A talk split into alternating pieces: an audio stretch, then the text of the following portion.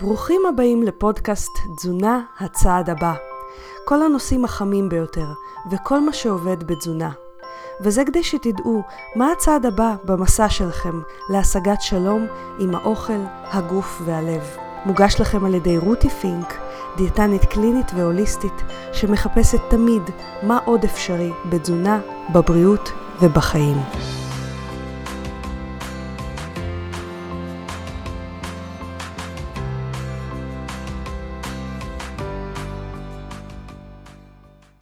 היי חברים, רותי פינק כאן. למי שלא מכיר אותי, אני דיאטנית קלינית, מטפלת בסוכרת, במשקל ובאכילה רגשית, בעזרת תזונה דלת פחמימות, צום לסורגין וכלים רבים מעולם ה-NLP, CBT ועוד כלים פסיכולוגיים. והיום, בעקבות uh, בקשות מרובות שקיבלתי ככה ממאזיני הפודקאסט, החלטתי שאנחנו נעשה איזשהו סדר. כי רבים שואלים אותי, רגע, אז מה זה קטו? בואי תספרי קצת יותר על הקטו הזה. או מה ההבדל בין קטו לבין תזונה דלת פחמימות? האם יש הבדל בעצם? אז החלטתי שאנחנו נקדיש ממש ממש את הפודקאסט הזה לבייסיקס. הבסיס הבסיס, מה זה פחמימות? מה זה תזונה דלת פחמימות? איזה סוגי תזונה דלת פחמימות יש? מה היתרונות? מה החסרונות? למי זה מתאים? ממש ממש הבסיס, כי ממש הסתכלתי על כל השלושים פרקים הקודמים, דיברתי על תזונה דלת פחמימות לא מעט, דיברתי על קטו, אבל אף פעם באמת לא, לא עשינו איזשהו סדר בדברים. ולשם כך אני בעצם אשמיע לכם הרצאה שהעברתי לפני שנתיים בכנס בגבעתיים. זה היה כנס חינם שעשיתי ביום הולדת שלי כמין מתנה לעולם. וזו הייתה ההרצאה הראשונה בעצם בכנס, על אה, כל הבסיס שמיישר קו על תזונה דלת פחמימות. חשוב לי להדגיש שזה היה הכנס הראשון בארץ שנעשה אי פעם על תזונה דלת פחמימות לפני שנתיים. ורמת ההתרגשות שלי מן הסתם הייתה בשמיים, אז אולי תשמעו אותי מרוגשת הרבה יותר מאשר אתם רגילים לשמוע אותי ככה בפודקאסט שאני מדברת ברוגע, מהשולחן בבית שלי, שבו אני מקליטה את הפודקאסט. אז uh, חסות קצרה ונצא לדרך. היי חברים, אם אתם עושים הכל ולא מצליחים לרדת במשקל, או שמצליחים לרדת במשקל, אבל זה מלווה בתחושת מלחמה ותסכול, יש סיכוי טוב שאתם מתעלמים מהסימנים שהגוף שלכם שולח. הגוף שלכם מאותת לכם כל הזמן האם חסרה לו אנרגיה או שיש לו מספיק. ואם אנחנו מתעלמים ממנו, אנחנו בעצם פוגעים בסנכרון העדין של ההורמונים השונים שמווסתים את המשקל שלנו. אז אם אתם יודעים לזהות את הסימנים שהגוף שלכם שולח בנוגע לאכילה, למשל, איפה בגוף אתם חשים את הרעב? באיזה מקום? האם אתם בכלל יודעים לזהות אותו? כי יש שני סימנים מדויקים שהגוף שולח שהם רעב. כל השאר אינו רעב, ואנחנו נוטים לאכול מתוך סימנים שהם לא רעב. ואיך אתם למשל יודעים מתי לעצור לאכול? האם זה לפי הכמות שמונחת בצלחת, או שאתם מכירים את הסימנים המדויקים שהגוף שולח בזמן האכילה ולא 20 דקות אחרי? כשאנחנו מתעלמים מהרעב והשובע, או לא יודעים לזהות אותם, אנחנו אוכלים בעודף גם אם אנחנו אוכלים כולה חסה. כי באותו רגע לא חסר לגוף כלום, וזה קצת דומה ללדחוף יותר מדי בגדים למכונת כביסה מלאה. אה, הכביסה לא יוצאת משהו במצב כזה. כי באותו רגע הגוף לא זקוק לשום דבר. הוא אומר לנו, אני בסדר, תתעסקו עם החיים שלכם. אבל אנחנו דוחפים לו את הקלוריות האלה בניגוד לרצונו. ואז אנחנו אכן אוכלים בעודף. וצוברים משקל. אז איך מקשיבים לגוף? ואיך מצליחים לאכול לפי הסימנים שלו בכלל? לשם כך בניתי את הקורס הדיגיטלי לרזות בשפת הגוף. הקורס הזה מאגד את כל הבסיס והידע לתחילת הקשבה לגוף. הוא מכיל סרטונים קצרים וברורים בשפה מובנת ופשוטה, ותרגילים פרקטיים שיעזרו לכם לעשות את הסוויץ' במוח בשביל להתחיל להבין מה הגוף שלכם בכלל מאותת לכם ואיך לאכול לפי השפה שלו. וככה תתחילו, אולי לראשונה בחייכם, לעבוד עם הגוף לירידה במשקל, ולא להילחם נגדו. בקורס תלמדו את הסימנים המדויקים של רע ושובע, ואת התרגילים המנטליים הפשוטים שניתן לעשות על מנת לעזור לעצמנו להקשיב לגוף ולשבור את האוטומטים שאנחנו פועלים לפיהם, שגורמים לנו להתעלם מהבקשות של הגוף שלנו. את כל התכנים של הקורס בדקתי כבר על מאות מטופלים בקליניקה, שלא לומר אלפים, ואין טיפול שבו אני לא מכניסה את התכנים האלה, כי זה פשוט הבסיס להכל.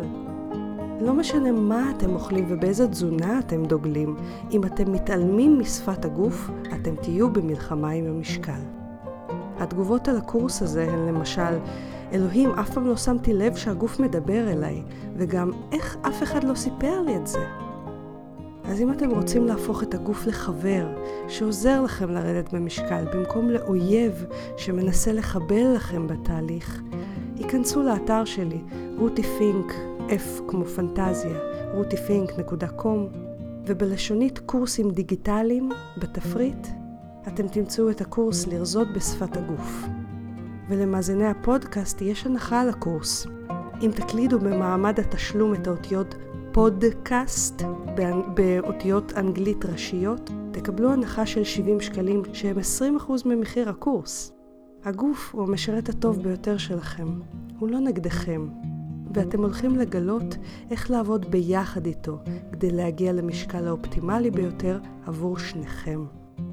לרזות בשפת הגוף, עכשיו באתר שלי, רותי פינק, F כמו פנטזיה, rutifink.com בלשונית קורסים דיגיטליים. כי הגיע הזמן להפסיק להילחם באוכל, ולהפוך אותו להיות פשוט אוכל.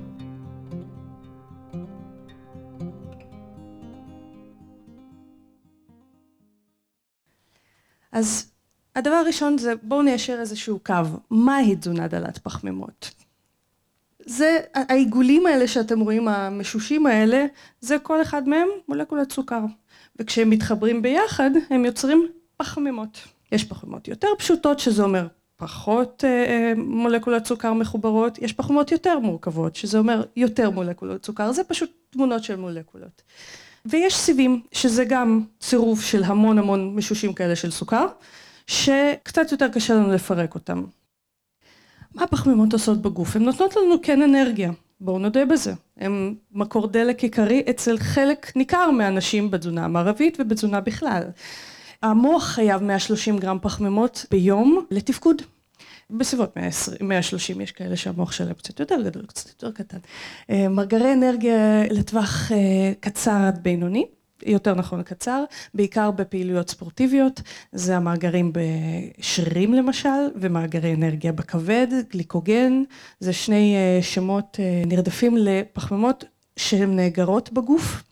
הן מפעילות אצלנו מערכת של הירגעות, אני קוראת לה rest and digest, אוקיי, המערכת הפרסימפטית, וכן, הן מעלות מצב רוח, הן לא הדבר היחיד שמעלה לנו מצב רוח, יש לנו המון דברים בחיים שמעלים מצב רוח, אבל הן בהחלט יכולות להשפיע על מצב רוח.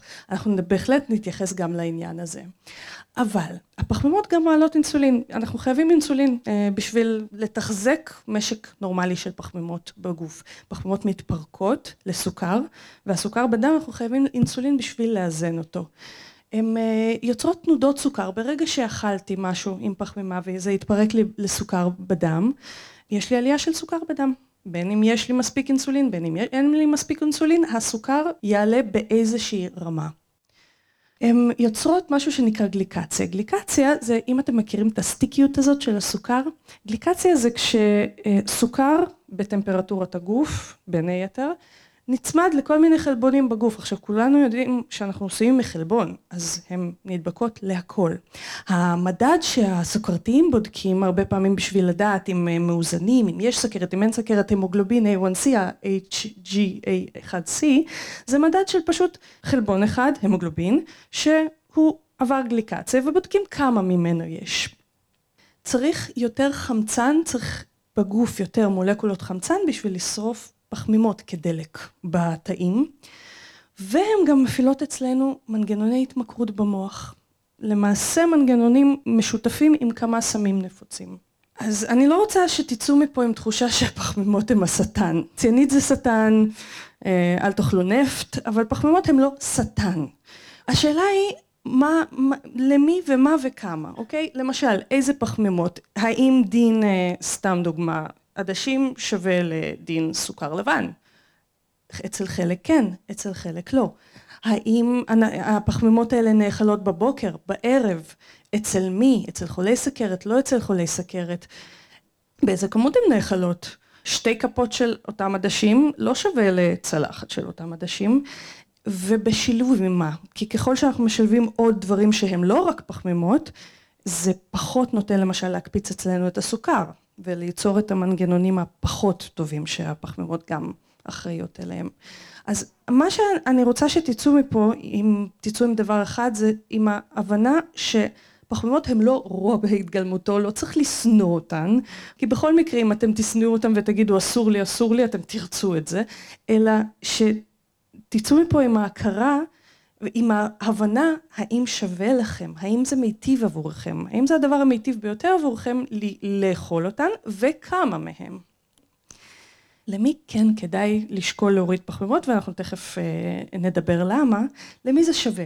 קודם כל לסכרתיים וטרום סוכרתיים. בגדול זו התזונה האפקטיבית ביותר לאיזון סוכר, תזונה דלת פחמימות. יש רמות שונות של תזונה דלת פחמימות, תכף נדבר על זה, אבל בגדול בכל המחקרים היא פשוט נוקאוט לכל שאר סוגי התזונה, מבחינת גם הורדת התרופות, הורדת כמות האינסולין. אה, למי שיש לו השמנה בטנית, השמנה בטנית יכולה להצביע הרבה פעמים על סינדרום מטאבולי. ולמי שיש כבד שומני, כי הרבה פעמים כבד שומני נגרף מעודף פחמימות, לא מעודף שומן. למי שיש שחלות פוליציסטיות, הגולד סטנדרט לשחלות פוליציסטיות מבחינת תזונה זה הפחתת פחמימות. באפילפסיה, ספציפית תזונה קטוגנית, שווה במצ... בייעוץ עם מרכז נוירולוגי, כי זה בדרך כלל מערב הפחתת תרופות והורדת תרופות, אז כן צריך להיות במעקב עם מרכז אה, נוירולוגי, אבל שווה מאוד לשקול, אנחנו נדבר גם על היתרונות אה, של זה באפילפסיה. אנשים עם תנודות סוכר גדולות. פה זה קצת טריקי, אני מאוד ממליצה לכם בעניין הזה כן להתייעץ עם רופא, כי יש כל מיני סיבות לתנודות סוכר. ברוב המקרים אבל תזונה דלת פחמות מפחיתה את זה. ומי שמרגיש שהוא לא מצליח לשלוט בתיאבון הפיזי, אנחנו נדבר לקראת סוף הכנס יותר מה ההבדל בין אה, תיאבון פיזי לרגשי, למי שמרגיש שהוא נלחם, שהוא פשוט הארוחה לא מספיקה, הארוחה לא מספיקה, זה מה שהיה לי למשל אחרי שיצאתי מהריון כל הזמן הייתי רעבה, לאנשים כאלה שווה לשקול כי תזונה דלת פחמימות מפחיתה תיאבון. בקצרה, איפה פחמימות לא נמצאות? מוצרי בשר, עוף עכשיו אני אומרת לא נמצאות במרכאות כי בכל, כמעט בכל דבר יש טיפה פחמימות. ואנחנו שנייה נעבור על זה, אה, בתוך בשר ועוף בדרך כלל אין, אה, למשל בכבד כן יש כי כבד אוגר גליקוגן, אה, בתוך דגים, בתוך ביצים, בתוך ביצה האמת היא שיש כמעט גרם בדרך כלל של פחמימות אבל זה יחסית זניח, ברוב הגבינות הקשות הן שמנים ושומנים, אני מדברת על שמן זית, חמאה ודברים כאלה, וירקות ואגוזים אני שמה בסימן שאלה, כי יש בכולם, בלי יוצא מן הכלל, פחמימות, אה, אבל בכמויות הרבה יותר קטנות מאשר הדברים שבהם באמת, אה, מה שאנחנו קוראים, יש פחמימות. שזה דגנים וקטניות, כולם בלי יוצא מן הכלל, גם הבריאים ביותר, גם המלאים ביותר, כוללים פחמימות. תלוי כמה אתם רוצים אה, להפחית אותן, אבל הם כולם מכילים את זה. יש כאלה שהם לאחד יותר טובים, לאחר פחות טובים, אבל הם כן אה, אה, מכילים פחמימות. אה, בתוך כל הפירות, אל תשלו את עצמכם, פירות זה ממתק מהטבע, אבל ממתק. בתוך מוצרי החלב, בעיקר מוצרי החלב הניגר, הרך יותר, זה שלא יוצא ממנו הלקטוז, אבל לא רק, כלומר אם אתם מסתכלים על חלב ואתם רואים אה, שלוש ומשהו גרם פחמימות, אה, זה לא הוסיפו שם, זה פשוט פחמימות שנמצאות שם. אגוזים וגרעינים מכילים פחמימות, אם אנחנו בהגבלה מאוד משמעותית של פחמימות אנחנו לא רוצים אה, להגזים בהם. חלק מהממתיקים, אנחנו תכף נעבור על זה, סוכר, דבש, מייפל וממתקים. ויש המון המון חומרים שבתעשייה כיום אה, מוסיפים, שזה עמילן, מלטודקסטרין, אה, סירופ אורז, סירופ תירס, המון המון דברים שכן כוללים פחמימות.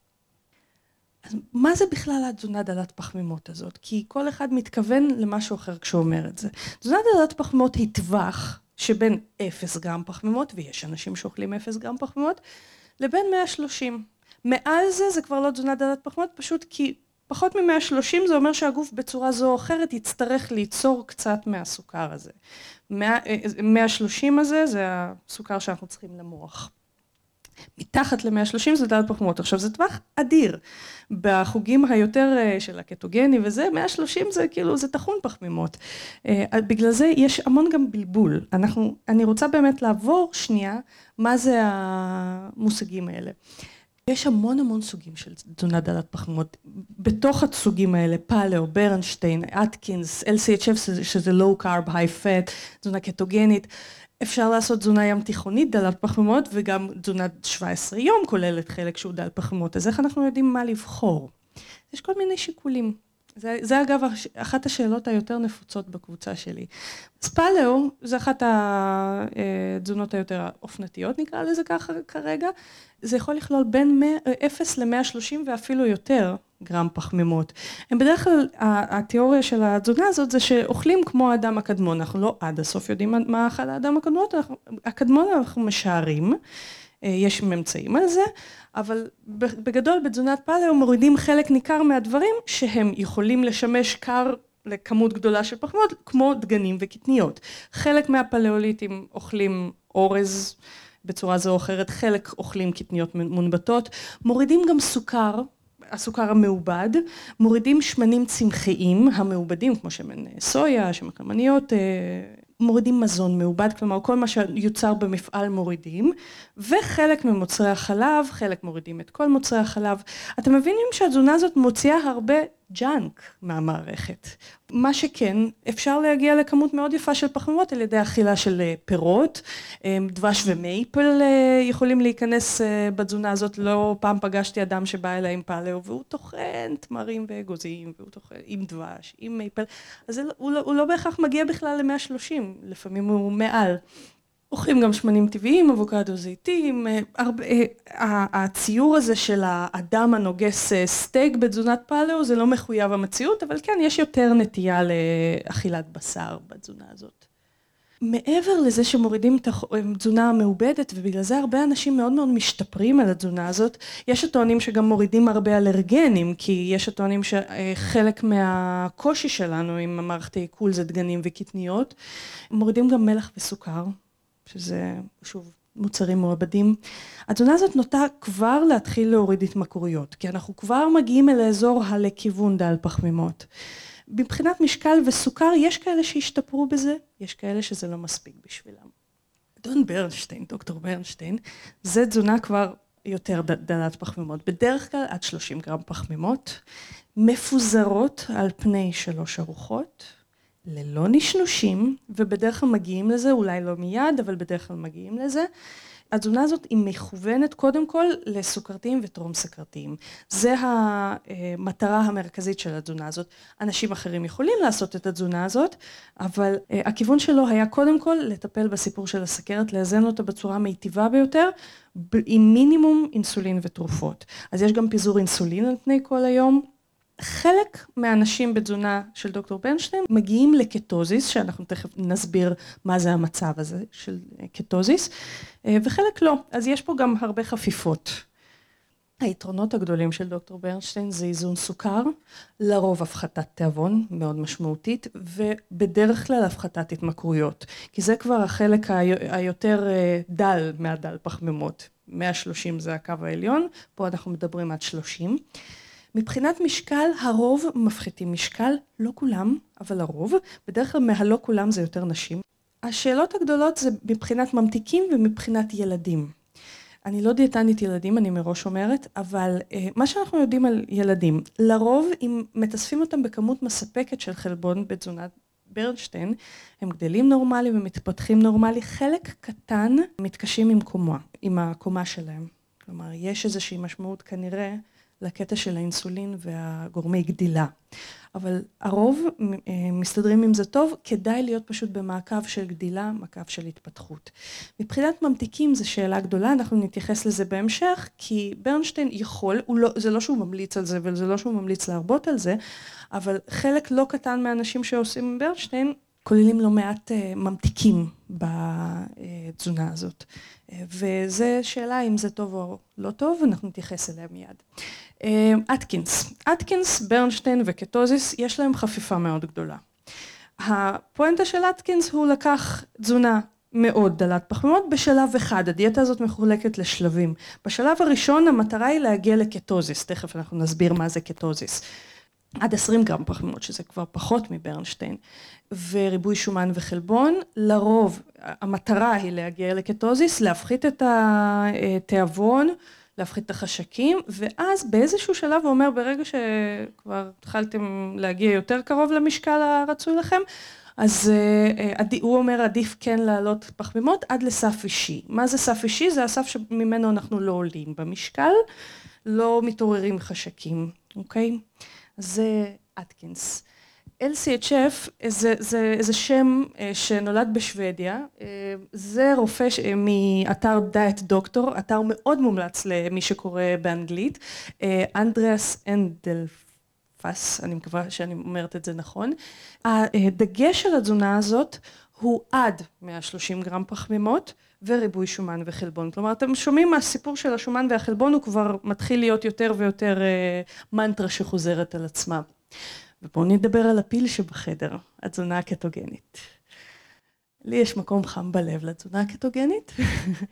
אה, המטרה של תזונה קטוגנית, בואו לא נטעה. הרבה אנשים באים אליי לקליניקה ואומרים, אני אוכל קטוגני. אז אני אומרת, אוקיי, אתה בודק קטונים?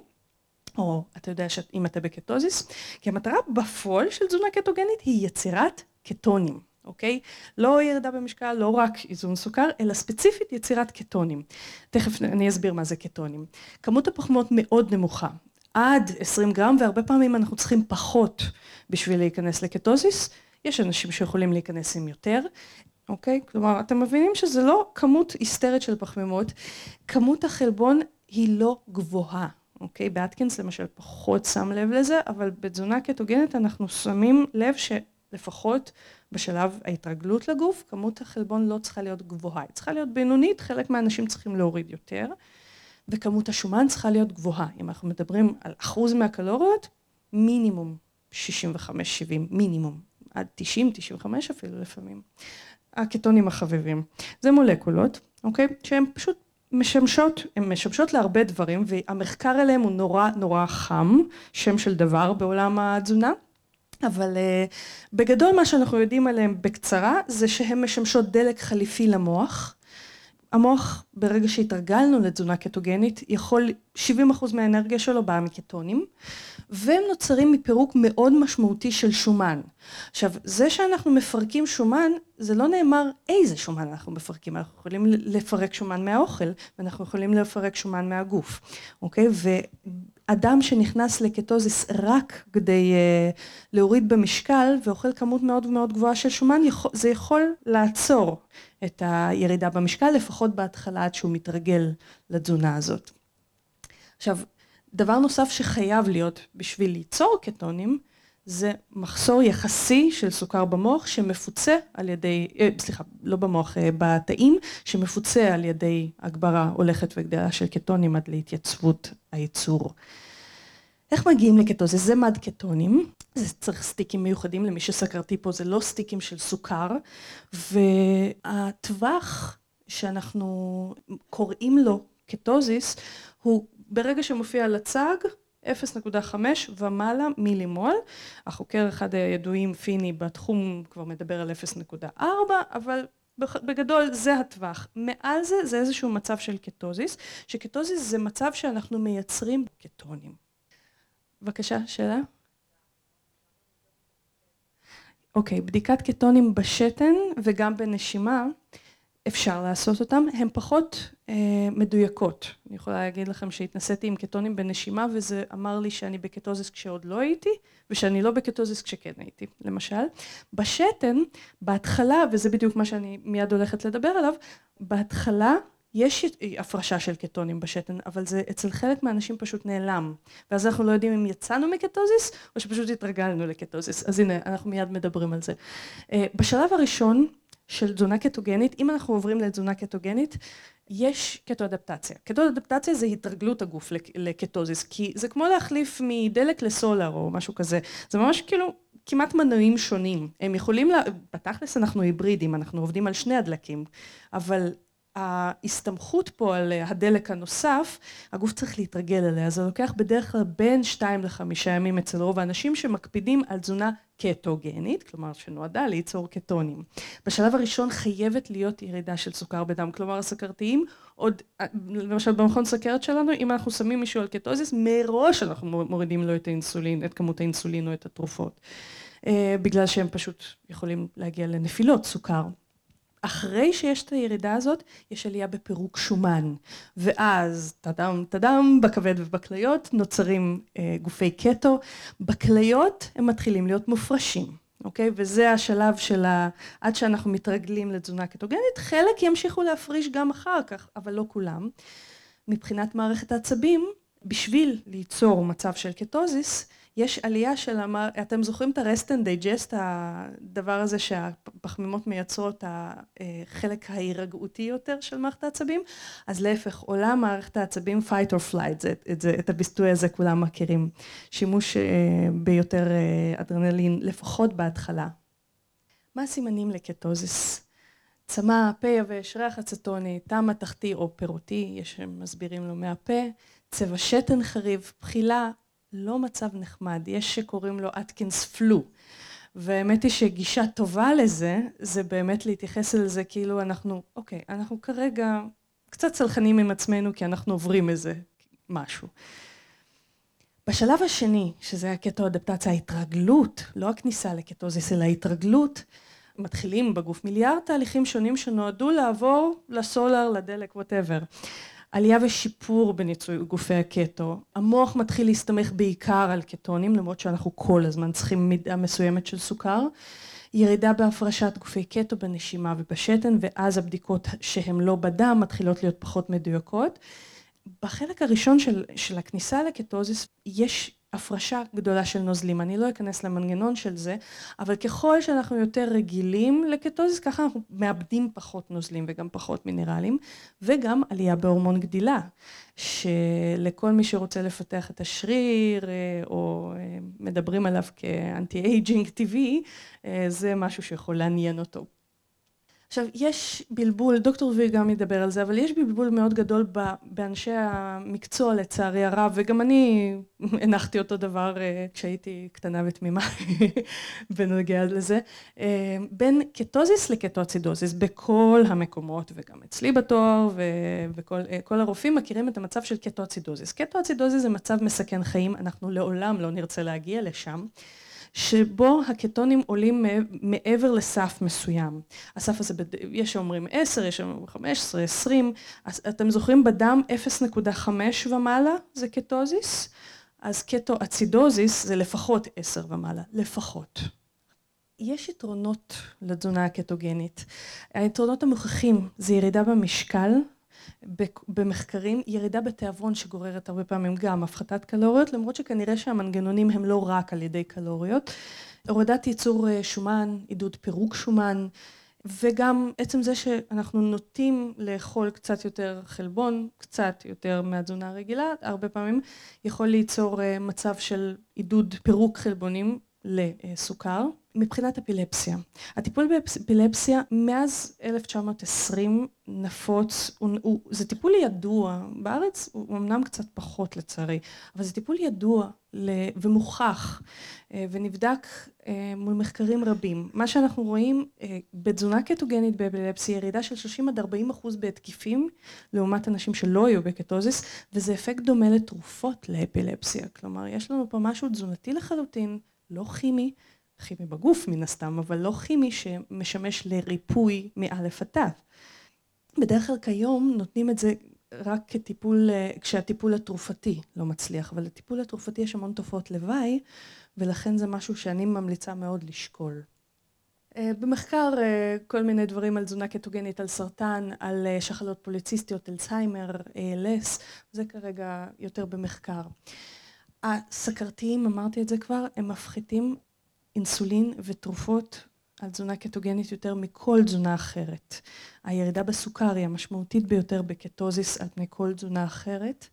אה, סינדרום מטאבולי שזה כבד שומני, לחץ דם, כולסטרול טוב, נמוך, וכן הלאה, משתפר מאוד בתזונה קטוגנית. ויש לה יתרונות נוספים, היא טעימה יותר פשוט כי יש יותר שומן, פחות התעסקות עם אוכל כי יש ירידת בתדירות האכילה בצורך לאכול כל שלוש שעות, כל שעתיים, פשוט משחרר לך יום. אני למשל ארזתי עד סביבות שלוש, אני לא אהיה בבית, לא לקחתי כלום איתי, לא צריכה לחשוב על זה בכלל. יש יותר אנרגיה. פשוט יותר אנרגיה. אנשים אומרים שיש מנוע נוסף, אני קוראת לזה my super power. ובמחקרים שעשו על היענות, ההיענות הייתה לפחות שווה אה, לעומת דיאטות סטנדרטיות. אבל לא כל חד קרן, לצערנו, בתזונה קטוגנית, בום טראח, זה התופעות שיכולות להיות בקטואדפטציה, שזה ההתרגלות של הגוף לקטוזיס. יש פה המון תופעות לוואי, אני אתייחס לכמה מהם, כי רובם פתירות, אבל לא כולם. מה שאנחנו רואים, ירידה מהירה בלחץ דם, אנחנו בדרך כלל צריכים אנשים שלוקחים תרופות לשנות להם. חלק מהאנשים יכולים לחוות פלפיטציות, שזה קפיצות ב, בלב. למשל, אנשים שמראש מועדים לזה, אנחנו נשקול אם כן לתת להם להיכנס לקטוזיס או לא. חלק מהאנשים יחוו נשירת שיער משמעותית, בדרך כלל שלושה חודשים אל תוך התזונה. עכשיו, חשוב לי לציין, נשירת שיער קורית שלושה חודשים אחרי כל סטרס, אחרי ניתוח בריאטרי, שזה ניתוח קיצור קיבה, אחרי, אחרי לידה, אחרי אה, אה, פשוט דיאטה. אז אה, אני פחות אעבור על זה, אתם מוזמנים לצלם לעבור על זה בבית, לא כי אני, אנחנו צריכים להתעלם מזה, אלא כי זה גם משהו שחשוב לשקול. כשאנחנו חושבים, זה לא הכל רק חד קרן, יש לתזונה קטוגנית עוצמות מאוד מאוד גבוהות של טיפול וריפוי, אבל גם סיכונים, בגלל זה הדגש החשוב ביותר זה מומלץ לעשות את זה בליווי איש מקצוע, אוקיי? אחרי קטואדפטציה, אחרי התרגלות לתזונה קטוגנית, מה שראו במחקרים על ילדים אפילפטיים למשל, זה נטייה לירידה במסת עצם ואוסטאופניה, שזה עיבוד מסת עצם. הבעיה היא שזה ילדים, אנחנו לא רואים את השחזור הזה במחקרים במבוגרים. מצד שני, מבוגר, המחקרים על מבוגרים עדיין לא ארוכים מספיק. יכולים להיות גם uh, מחסורים תזונתיים, בגלל זה כן אני חושבת חשוב, uh, אני, אני רואה את זה בפועל uh, בקליניקה, מחסורים תזונתיים, אני אדבר על זה קצת יותר בהמשך, במספר ילדים בתזונה קטוגנית, וזו הסיבה שחייבים להיות במעקב של uh, מרפאה נוירולוגית. בילדים בתזונה קטוגנית אנחנו רואים גם uh, לפעמים uh, בעיות של קרדיומיופתיה, שזה בעיות לב מסוימות. אז קטוזיס או לא קטוזיס זו השאלה, ואני ממליצה לכם תמיד להתייעץ כן עם איש מקצוע. חלק ניכר של אנשים שבקבוצות הקטוגניות נכנסים לקטוזיס לבד וזה נפלא, וחלק ניכר גם מצליחים, אבל אנחנו לא רוצים לפספס אף אחד ש... זה יכול לסכן אותו. האם כל השומן הזה מזיק? זה עוד פיל בחדר. אני, זה שקף אחד שמסכם הרבה, אבל כמות השומן באוכל לא נמצאה כרגע במחקרים כקשורה למחלות לב וכלי דם, שזה הכולסטרול, הכולסטרול וזה. איכות השומן עדיין נחקרת, נראה שיש יתרון לשומן חד בלתי רווי, שזה שמן זית למשל, זה מקור טוב לחד בלתי רווי, אבל יש גם חד בלתי רווי אפילו בחמאה. אז אה, זה, זה כרגע אנחנו, אה, זה עדיין במחקר, אבל יורדים מהפחד הזה, מהשומן, אה, במחקרים. אה, למי לא מומלץ לשקול תזונה קטוגנית ואני כן רוצה לעבור על זה. אמ, הפרעות מטבוליות לא סתם אה, סינדרום מטבולי אלא הפרעות מטבוליות כמו למשל מחסור באל קרניטין, בדרך כלל אנשים יודעים את זה אה, ויש מחלות, אם זה בדרך כלל גנ... הפרעות גנטיות זה אנשים שקשה להם למשל לפרק שומן, לסמך על שומן כמקור אנרגיה, אנחנו לא רוצים אותם בקטוזיס, זה יכול להיות מסוכן להם. מבחינת בלוטת התריס, אני אתייחס לזה בשלב המיתוסים, זה שאלה. אנחנו לא בטוחים שכל, לי למשל יש אה, תת פעילות של בלוטת התריס, לא השתנה שום דבר בתזונה דלת פחמימות, לא לרעה ולא לטובה, אני יציבה. מבחינת אבני כיס מרה צריך, אני חושבת, התייחסות מיוחדת מבחינה תזונתית, למשל לפצל ארוחות לאורך היום יותר ופחות לעשות בבומים, כדי לא לעורר התקף. אמ, הפרעות בקצב לב, זה החשש הגדול שלנו, זה, זה האנשים שצריכים אה, מאוד מאוד מאוד אה, לחשוב, להיות במעקב של רופא אה, ולא להיכנס על דעת עצמם. תסמונת קושינג, אני לא יודעת אם מישהו מכיר את זה, זה תסמונת של עודף קורטיזול. הייתה לנו במרפאה אישה אחת שהיא הייתה עם תסמונת קושינג ושקלנו להכניס אותה לתזונה קטוגנית במכון סכרת ואני הדגשתי לה עשרת אלפים פעמים אל תיכנסי לזה לפני שאנחנו מורידים את האינסולין וזה, ואת כל התהליך, אבל היא החליטה שלא, היא, היא הולכת על זה ברעל, והיא הגיעה לאשפוז, אוקיי? למה? כי בתסמונת קושינג יש עודף קורטיזול שגם ככה עולה כשאנחנו נכנסים לקטוזיס. חרדה זה סימן שאלה. אנשים בחרדה בהתחלה, חלק קטן בכניסה לקטוזיס יחוו איזשהו, יכולים לחוות התקף חרדה.